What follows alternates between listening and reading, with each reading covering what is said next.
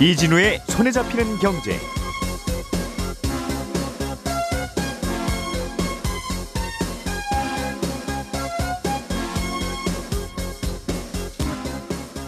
안녕하십니까 이진우입니다.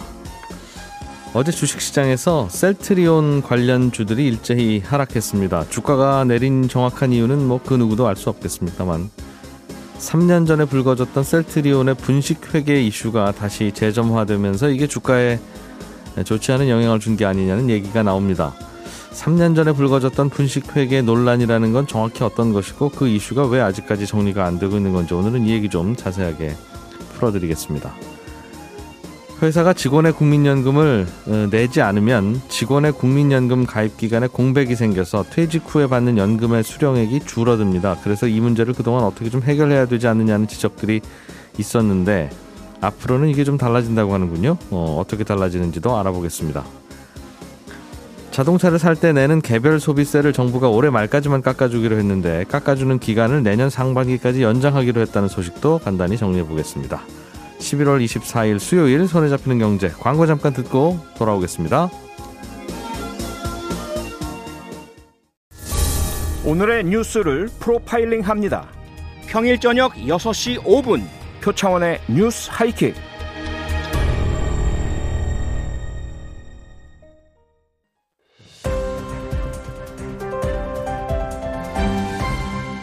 이진우의 손에 잡히는 경제.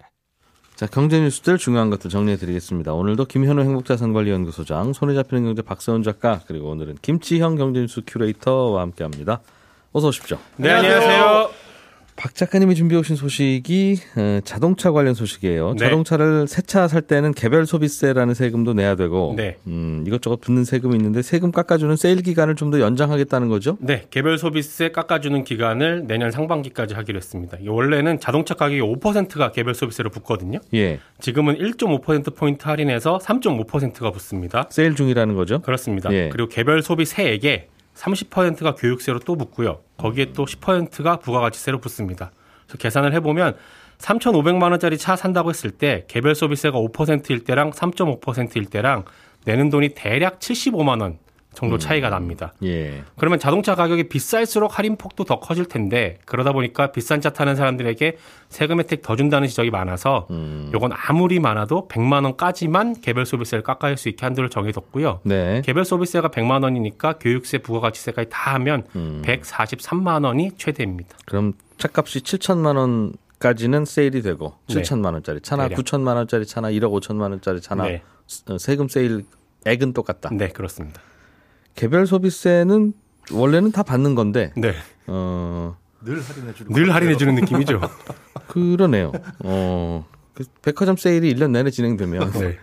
저기는 그냥 저게 간판인가 보다 생각하는 건데 맞아요. 이 느낌이 작년 3일 3월에는 할인폭을 좀 키웠어요. 그래서 1.5%만 붙이다가 작년 7월부터 3.5% 붙이고 있고 원래는 작년에 종료하려고 했다가 올해 말까지 연장이 되더니 요걸 또 다시 내년 6월까지 기간을 연장한 겁니다. 음, 작년 3월에는 세일 폭이 더 컸었군요. 굉장히 컸습니다. 코로나 때문에. 음, 그러다가 약간 세일 폭은 줄이고 계속한다. 원래는 연말까지만 세일하고 정상가로 돌리려고 했는데 네. 경기가 좀 더 좀 더 살아나면 좋겠다 이런 차원입니까? 이걸 왜 하는 거예요? 어, 실제로는 이렇게 깎아주면 예, 정부가 경기가 안 좋을 때 쓰는 카드가 두 개 있거든요. 크게. 예, 하나는 내일 정하는 기준금리. 음, 예, 그리고 개별 소비세 깎아서 소비 심리 좀 살려보자. 음, 근데 자동차 개별 소비세가 깎아준다고 해서 실제로 효과가 있는지 잘은 모르겠어요. 왜냐하면 3,500만 원짜리 차를 75만 원 싸게 산다고 해서 안 살 차를 사지는 안살 차 사진 않아요. 예. 뭐 75만 원 깎아준다고 하니까 이참에 안 살려고 하던 차를 사볼까? 예. 이런 사람 없거든요. 음. 다만 하반기에 살 생각이 있었던 분이 네. 상반기 한시적으로 깎아준다고 하면 소비는 좀 당겨서 합니다. 음, 기왕 살 거였으니까. 예, 그러니까 1년을 놓고 길게 보면 차량 판매 대수는 크게 달라지진 않거든요. 음, 다만 이제 기재부한테 물어보니까 개별 소비세를 낮추는 건 그래도 사람들 마음속에 소비 심리가 어느 정도 살아나게 하면 그게 시발점이 돼서 다른 소비들도 좀 살아나지 않겠느냐라는 걸 어, 노린다는 거죠. 보자. 음, 차를 사고 나면 또 뭔가 좀 소비가 좀 달라지는 모양이에요. 마음 자세도. 음, 네. 안에 방향제도 사고 싶고 그러니까요. 한번 지갑을 열면 이제 더 산다라는 거죠. 알겠습니다. 어, 이번에도 소비 심리를 좀 살려보자는 차원이라는 거고. 아니요, 이번엔 좀 다릅니다. 왜요? 왜냐하면 예. 개별 소비세는 작년 7월부터 계속 3.5%라고 말씀드렸잖아요. 네. 이게 5%였다가 3.5%로 한시적으로 내린다고 하면 그래 기왕 사려고 맘먹었던 거 좀 일찍 사자 하는 소비 심리가 생기는데 네. 3.5%였던 걸 그냥 계속 3.5%를 해버리면 이건 깎아주는 느낌이 안 드는 거예요. 그래서 예. 소비 심리에는 별 영향을 못 줍니다. 싸다는 느낌을 안 주거든요. 음, 네. 그럼 왜 유지하냐 이번에는 차량 반도체 때문에 그렇습니다. 올해 차, 차량용 반도체가 모자라다는 얘기는 들었죠. 그렇습니다. 예. 이게 올해 신청을 했으면 올해 나오게 되고 올해 나오게 되면 3.5% 할인해서 받을 수가 있는데 음. 차량 반도체가 공급이 안 되면서 올해 안 나오는 차들이 굉장히 많거든요. 그럼 내년에 받아야 되는데 예. 내년에 받게 되면 3.5% 할인폭을 못 받습니다. 만약에 정부가 이 기간을 연장을 안 했으면. 아, 이게 세일하는 세금 세일해 주는 게차 네. 계약을 언제 했느냐 기준이 아니라 네. 차를 언제 받았느냐 기준으로 그렇습니다. 세일 기간 안쪽으로 딱 들어오면 네. 깎아주는 거고 네. 신청은 세일 기간에 했어도 네. 차가 늦게 나와서 세일 네. 기간을 벗어나면 세금 깎아주는 건 안 된다. 그렇습니다. 출고 기준이기 때문에 음. 만약에 12월 31일까지 차가 나왔다. 네. 그러면 할인을 받고 세이프 1월 1일에 나왔다. 아웃. 못 받는 겁니다. 그런데 올해는 이게 너무 많다 보니까 정부가 음. 아 그러면 저희가 내년 6월까지는 한 번 더 연장을 해보겠습니다. 네. 라고 하는 겁니다. 음, 그런 잡음이 없도록 그렇습니다. 알겠습니다. 개별 서비스라는 게 그렇게 적용되는군요. 네. 예. 자, 김치영 큐레이터가 준비해 오신 소식이 좀 심각한 얘기예요. 네. 어제 셀트리온이라고 하는 회사가 몇 개 계열사 관계사가 상장돼 있는데 네네. 분식회계 이슈가 불거지면서 주가가 내렸다는 뉴스예요. 어제 이제 셀트리온 보통 삼형제라고 저희가 얘기하죠. 셀트리온 그리고 셀트리온 헬스케어 그다음에 셀트리온 제약 이렇게 세 개 회사가 예. 모두 6% 내외의 하락률을 기록을 했습니다. 근데 말씀하신 대로 이제 분식회계 관련된 이슈가 좀 있었는데요. 어, 사실 셀트리온의 분식회계 이슈는 하루 이틀 얘기는 아닙니다. 한 3년 전부터 지금 계속해서 가끔 뭐 한 번씩 나오거든요. 음, 한세 가지 정도 크게 이슈를 볼 수가 있는데 하나는 그 셀트리온이 셀트리온 관계사로 매출을 밀어내기 위해서 가상 매출을 만들고 있다라는 이슈가 하나 있고요. 그다음에 두 번째는 어 관계사에게 판권을 과도한 금액에 사들여서 관계사의 적자를 흑자로 돌로, 돌려 세웠다라는 이슈가 또 하나 있습니다. 그리고 이번에 여기에 또 하나 새롭게 나온 거는 어, 재고 자산에 대한 회계 처리 문제인데요. 네. 어, 재고 자산의 회계 처리를 좀 자신들에게 유리하게 해서 어, 분식 회계를 했다라는 게 이제 이번에 수면 위로 올라오는 것이고요. 예. 어쨌든 금융위원회가 금융위원회 산하의 회계자문 기구인 감리위원회라는 게 있거든요. 음. 이 감리위원회가 지난 9일 날 금융감독원에 셀트리온 3사 감리 결과 이걸 조치안을 이제 주고 심의에 착수한 것으로 알려지면서 음. 예. 어제 이제 주가들이 크게 하락한 것입니다. 음. 그래서 조사를 3년 전에 시작했는데 네. 이제 이제 결과가 나왔다는 거죠. 아, 이 심의를 하고 있다라는 거는 뭔가 결론이 났다라는 걸로 저희가 해석이 가능하고요. 네. 이제, 이제- 모여서 본격적으로 이걸 해봅시다라고 하는 건 조사는 일단 끝났다는 예, 얘기고. 조사는 끝났다는 얘기고 예. 이제 제재안을 결정하는 부분인데 음. 이게 경이냐 중이냐 뭐 이런 것들이 어떻게 나올지 모르겠다라는 얘기여서 네. 어제 이제 이 얘기가 나오니까 어 이거 진짜 분식회계 문제가 나오는 거야? 음. 어, 이게 사실로 인정받는 인정되는 거야? 네. 이런 얘기가 좀 나온 것이고요. 어 일단 아까 세 가지 이슈를 조금 정리를 더 해드리면 아까 밀어내기 매출이라고 말한 거는 어 현재 셀트리온은 셀트리온이 물건을 만들면 셀트리온의 관계사로 이 물건을 모두 팝니다.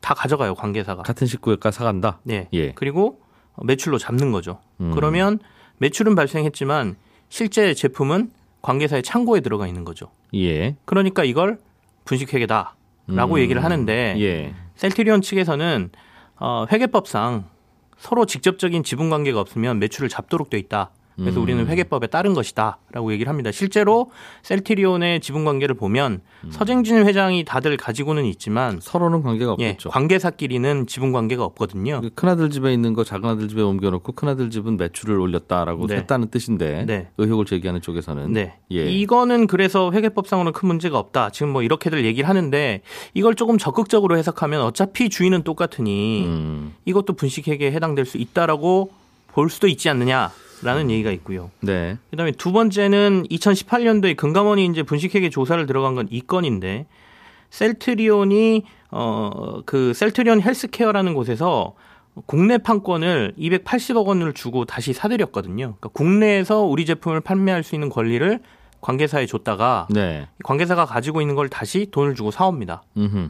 아, 근데 그 당시에 셀트리온 헬스케어라는 회사는 적자를 볼 가능성이 굉장히 높았던 회사였어요. 예. 근데 280억 원을 주고 사오니까 그 회사 흑자로 돌아섰죠. 아 이번엔 작은 아들 집에 있는 걸 큰 아들 집으로 옮긴 거예요?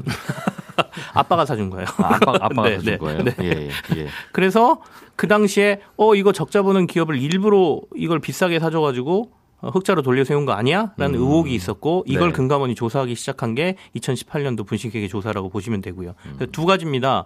판권을 과도하게 이거 뭐 예를 들면 50억 원짜리인데 200억 원에 사준 거 아니냐 뭐 이런 것도 음, 있고요. 네. 어, 그리고 이제 이번 세 번째가 어, 의약품은 유통기한이 지나면 상품성이 없어지죠. 예. 뭐 식품도 그렇고요. 그렇죠. 근데 이 재고를 자산으로 인정하고 계속 창고에 쌓아놨다. 팔지도 못할 걸. 예. 음. 이거를 어, 보통은 뭐 중간 중간에 한 번씩 회계 처리를 하면서 재고 자산을 이제 손실로 처리를 하거든요. 예. 그래서 이 부분이 또 한번 그 문제가 되고 있다라는 얘기가 지금 나오고 음. 있죠. 전반적으로는 다 그 회계 성적표 네. 그러니까 이익을 좀 내는 회사로 만들기 위해서 예. 이리저리 좀 돌려서 숫자 맞춘 거 아니냐는 의혹이네요. 그렇습니다. 그러니까 어 밖에서 봤을 때 분식회계 의혹이 있다라는 게 계속 제기된다는 거는 어떻게 보면 셀트리온 내에서 적극적으로 회계법을 활용해서 음. 어 자신들이 유리하도록 회계 처리를 하고 있다라고 볼 수 있고요. 음. 어, 뭐, 회사 입장에선 잘하고 있는 거일 수도 있고요. 이게 큰 문제가 안 된다라고 하면. 네. 다른 기업들도 뭐 적극적으로 회계법에서 인정하는 범위까지 열심히 하거든요. 음, 밖에서 보기에는 이제 겸손하지 못했다는 것 같은데. 근데 금감원에서 이걸 어떻게 해석하느냐 의 문제가 남아 있는 것이죠. 그러게요. 이 잣대를 뭐 이렇게 보면 좀 뭔가 문제가 있다고 볼 수도 있고 또 어떻게 보면 대개는 이런 회사들이 돈 끌어들여서 투자자들의 돈으로 연구 개발을 해서 일단은 성공을 해야 뭔가 기업이 살아나는 거고 네네. 투자자들의 돈이 초기에 계속 들어오지 않으면 이 기업은 뭐 좋은 아이템이든 아닌 아이템이든 결국은 돈 없어서 이제 드랍을 해야 되는 건데 네. 그러다 보니 초기에 아무래도 몸집을 좀 부풀려서 투자자들한테 예쁘게 보이고 싶은 생각은 있겠죠. 어떤 바이오 회사든 제약 회사든. 어, 바이오 회사하고 제약회사는 조금 다르긴 한데요. 네. 그래도 이제 셀트리온 같은 경우에는 제품이란 게 나와서 판매가 되고 있기 때문에 음. 방금 전에 말씀하시는 것까지는 아니지만 어쨌든 다른 제약회사들도 재고 처리를 할 때 아까 재고자산 문제 같은 경우에는 예. 일부는 손실을 안고 가는 경우도 좀 있는데 음. 이거는 회계법인이 그때그때 회계법인이 감리를 하면서 예. 어, 이거는 너무 과도하다. 손실을 좀 처리를 하자. 그래서 음. 처리를 하게 돼 있거든요. 예. 그러니까 얼마만큼 셀트리온이 이걸 안에 숨기고 있느냐의 문제인 것 같습니다. 좀 과도하다 싶으면 금감원 쪽에서 음. 너네 너무 이 부실 처리를 안 하고 간 거 아니냐라고 예. 해서 분식회계 쪽으로 해석할 수가 있고요. 그게 경미하다라고 하면 이거 다시 한번 회계 감사를 받든지 부실 처리를 네. 하거라 뭐 이렇게 알겠습니다. 내려올 수도 있을 것 같습니다.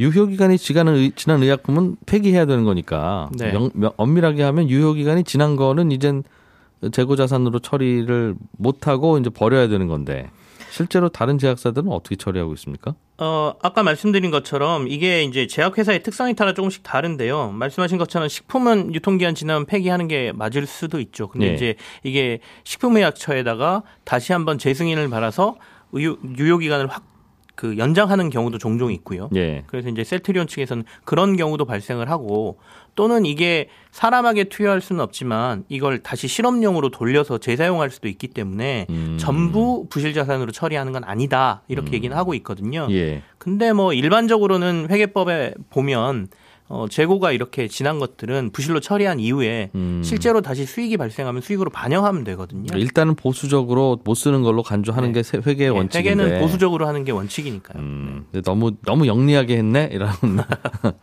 시각인지도 모르겠습니다. 알겠습니다. 그런 뉘앙스의 이슈.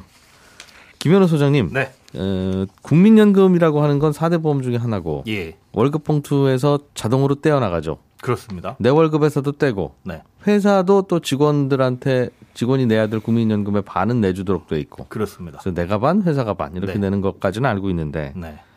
회사가 어려워지면 직원 월급에서 국민연금은 뗄 수 있지만 회사 돈으로 채워 넣어줘야 되는 절반의 국민연금은 혹시 못 줄 수도 있죠. 어, 그럴 수도 있고 예. 직원한테는 국민연금 이거 월급에서 떼서 냈습니다라고 해놓고 안낼 수도 있고. 직원 못까지도 회사가 가져갈 수도 있고. 네. 회사가 해야 할 것 못 내기도 당연히 못 내고요. 그런 경우가 아이고. 발생을 할 수가 있습니다. 그러니까 예. 거의 회사가 폐업하기 직전이라든가 뭐 소위 음. 말하는 망했다라고 할 때 그런 거를 이제 납부가 밀려 있을 수가 있는데요. 예. 사실은 이게 개인이 내야 될 걸 회사가 반을 내주는 건 아니고 회사도 당연히 이제 내야 될 부분, 예, 국민연금법에 정해져 있는 사용자에 대한 부담금, 네. 사용자 부담금과 또 근로자 기여금 이렇게 따로따로 내는 거거든요. 음. 그런데 경영이 어려져서 이렇게 못 내게 되면 이거는 근로자가 내야 될 거는 아닙니다. 그러니까 회사가 아, 편의를 위해서 근로자 네. 것도 월급에서 떼가지고 그냥 같이 내주는 건데 어, 회사에게 납입 납부 의무가 있기 때문에 이게 밀렸다고 해가지고 근로자한테 가서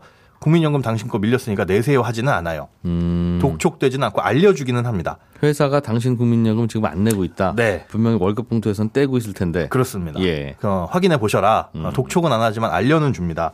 그런데 그러다가 회사가 진짜 못 내고 문을 닫게 되면 예. 근로자 입장에서는 그만큼 연금이 납입이 안 됐잖아요. 음. 그런데 국민연금공단 입장에서 봤을 때도 납부가 안 됐으니 이분은 그만큼 연금 가입 기간이 인정이 안 되는 겁니다. 그러니까 회사를 10년을 다녔는데 예. 그럴 수는 없지만 한 2년 동안 안 냈다라고 한다면 국민연금은 8년 동안만 나게- 내게 된 거죠. 음. 어, 요렇게 되게 되면 어, 가입 기간이 2년이 구멍이 생기는 거니까 그렇죠. 그럴 예. 때 개인이 납입할 의무는 없지만 음. 아 제가 낼 수 있습니다. 낼 돈은 있습니다. 해가지고 내게 되면 네. 개인이 납입할 부분에 대해서는 납입을 할 수가 있어요. 예를 들면 두번 낸 거네요, 그럼. 그렇죠. 입장에서는. 맞습니다. 예. 그러니까 회사가 안 낸 거를 내야 될 걸 이제 내가 두 번 내는 건데 예. 예를 들어 회사가 5만 원, 개인이 5만 원 내가지고 10만 원씩 10달치를 내야 되는데 10달치 밀렸다라고 한다면 개인이 아 제가 낼 5만 원 곱하기 10달치 50만 원 내겠습니다. 라고 하면 연금공단 입장에서 반만 들어온 거잖아요. 그렇죠. 그렇기 때문에 10개월을 다 인정해 주는 게 아니라 5개월만 인정을 하게 됩니다. 그럼 그나저나 국민연금공단은 단 한 푼도 손해는 안 보네요. 아무튼 그렇죠. 국민연금공단 공단 계좌에 들어온 돈만 그만큼만. 카운트하겠습니다. 맞습니다. 어떤 사정이 있는지 잘 모르겠는데 저희는 유감입니다. 네. 그런다는 거죠. 맞습니다. 그런데 이제 근로자 입장에서는 이거는 어떻게 할 수가 없는 거잖아요. 이 기간을 회복시키기 위해서는 회사가 그 돈을 내야 됩니다.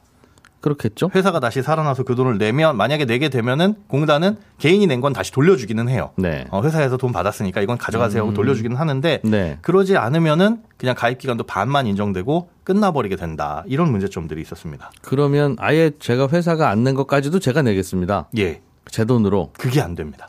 아, 그거는 또 안 돼요? 그건 안 돼요. 그러니까 예를 들면 열 달치가 밀렸어요. 네. 회사가 반 내는 것도 밀린 거고 네. 내가 반 내는 것도 월급 봉투에서는 뗐는데 회사가 안 됐으니까 역시 밀린 거고. 그렇죠. 그럼 내가 한 번에 내가 더 내고 말죠. 네. 내거 낼게요라고 하면 내가 낸 내야 될 돈은 인정을 받아주고 해주는데, 네. 그러니까 열, 열달 밀렸으면 다섯 달치는 인정을 해주는데 그렇죠.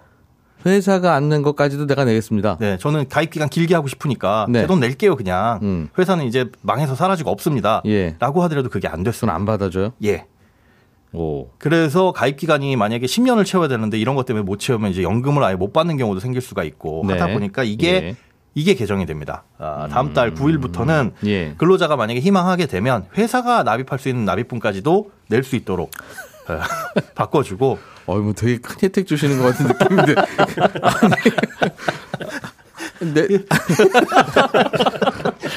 아니 말까지 더듬으실 정도로 그렇게 받아주신다. 네, 받아주십니다. 그래서 거기에 이제 하나 더 하는 거는 이게 오래되게 되면 이자도 받아요. 이게 10년이 넘게 되면은 정기예금 이 평균 이자도 받는데 낼 때는 가산을 0.7%연 음. 그런데 회사에서 받아가지고 돌려줄 때는 1.2%로 이자 조금 더 붙여서 돌려주겠다라고 네. 하는 것도 요번에 개정안에 포함이 되어 있습니다. 참 국민연금은 엄격했네요 그동안. 어, 엄격했습니다. 그러니까 그러고 보면 국민연금은 받아도 손해라는 뜻이에요. 그죠? 그렇죠. 국민연금공단 입장에서는 네. 가능하면 안 받아줘야지. 자꾸 드- 돈 낸다고 하는 거 다 받아주면 우리는 조금 받고 많이 내주는 그런 컨셉인 그 돈덩어리라. 그렇죠. 구조 자체가 그렇게 되어 있으니까. 이게 웬만한 회사나 이런 데서는 내, 내겠다는 거 당연히 받겠죠. 네. 음. 그냥 금융기관에서는 당연히 낸다 그러면 무조건 그러니까 받을 우리 텐데. 이모네 집에서 안 낸 전기를 제가 내겠습니다. 그럼 어이 좀만 내세요. 그러면 그러는 건데 하지만 이건 내게 되면 받아가는 돈이 더 커질 수밖에 아. 없으니까 함부로 내지 내지 마라. 지금까지는 그랬었는데 이제 네. 앞으로는 이제 회사에서 받아내는 것 자체가 네. 거의 이제 회사가 문을 닫았는데 그걸 받아내는 게 사실상 불가능하기 어려우니까 때문에 네. 근로자 입장에서는 펑크가 났을 텐데. 그렇죠. 결국은 이제 가입자에게 손해가 돌아가니까 이 부분에 대해서 보완을 한 겁니다. 음.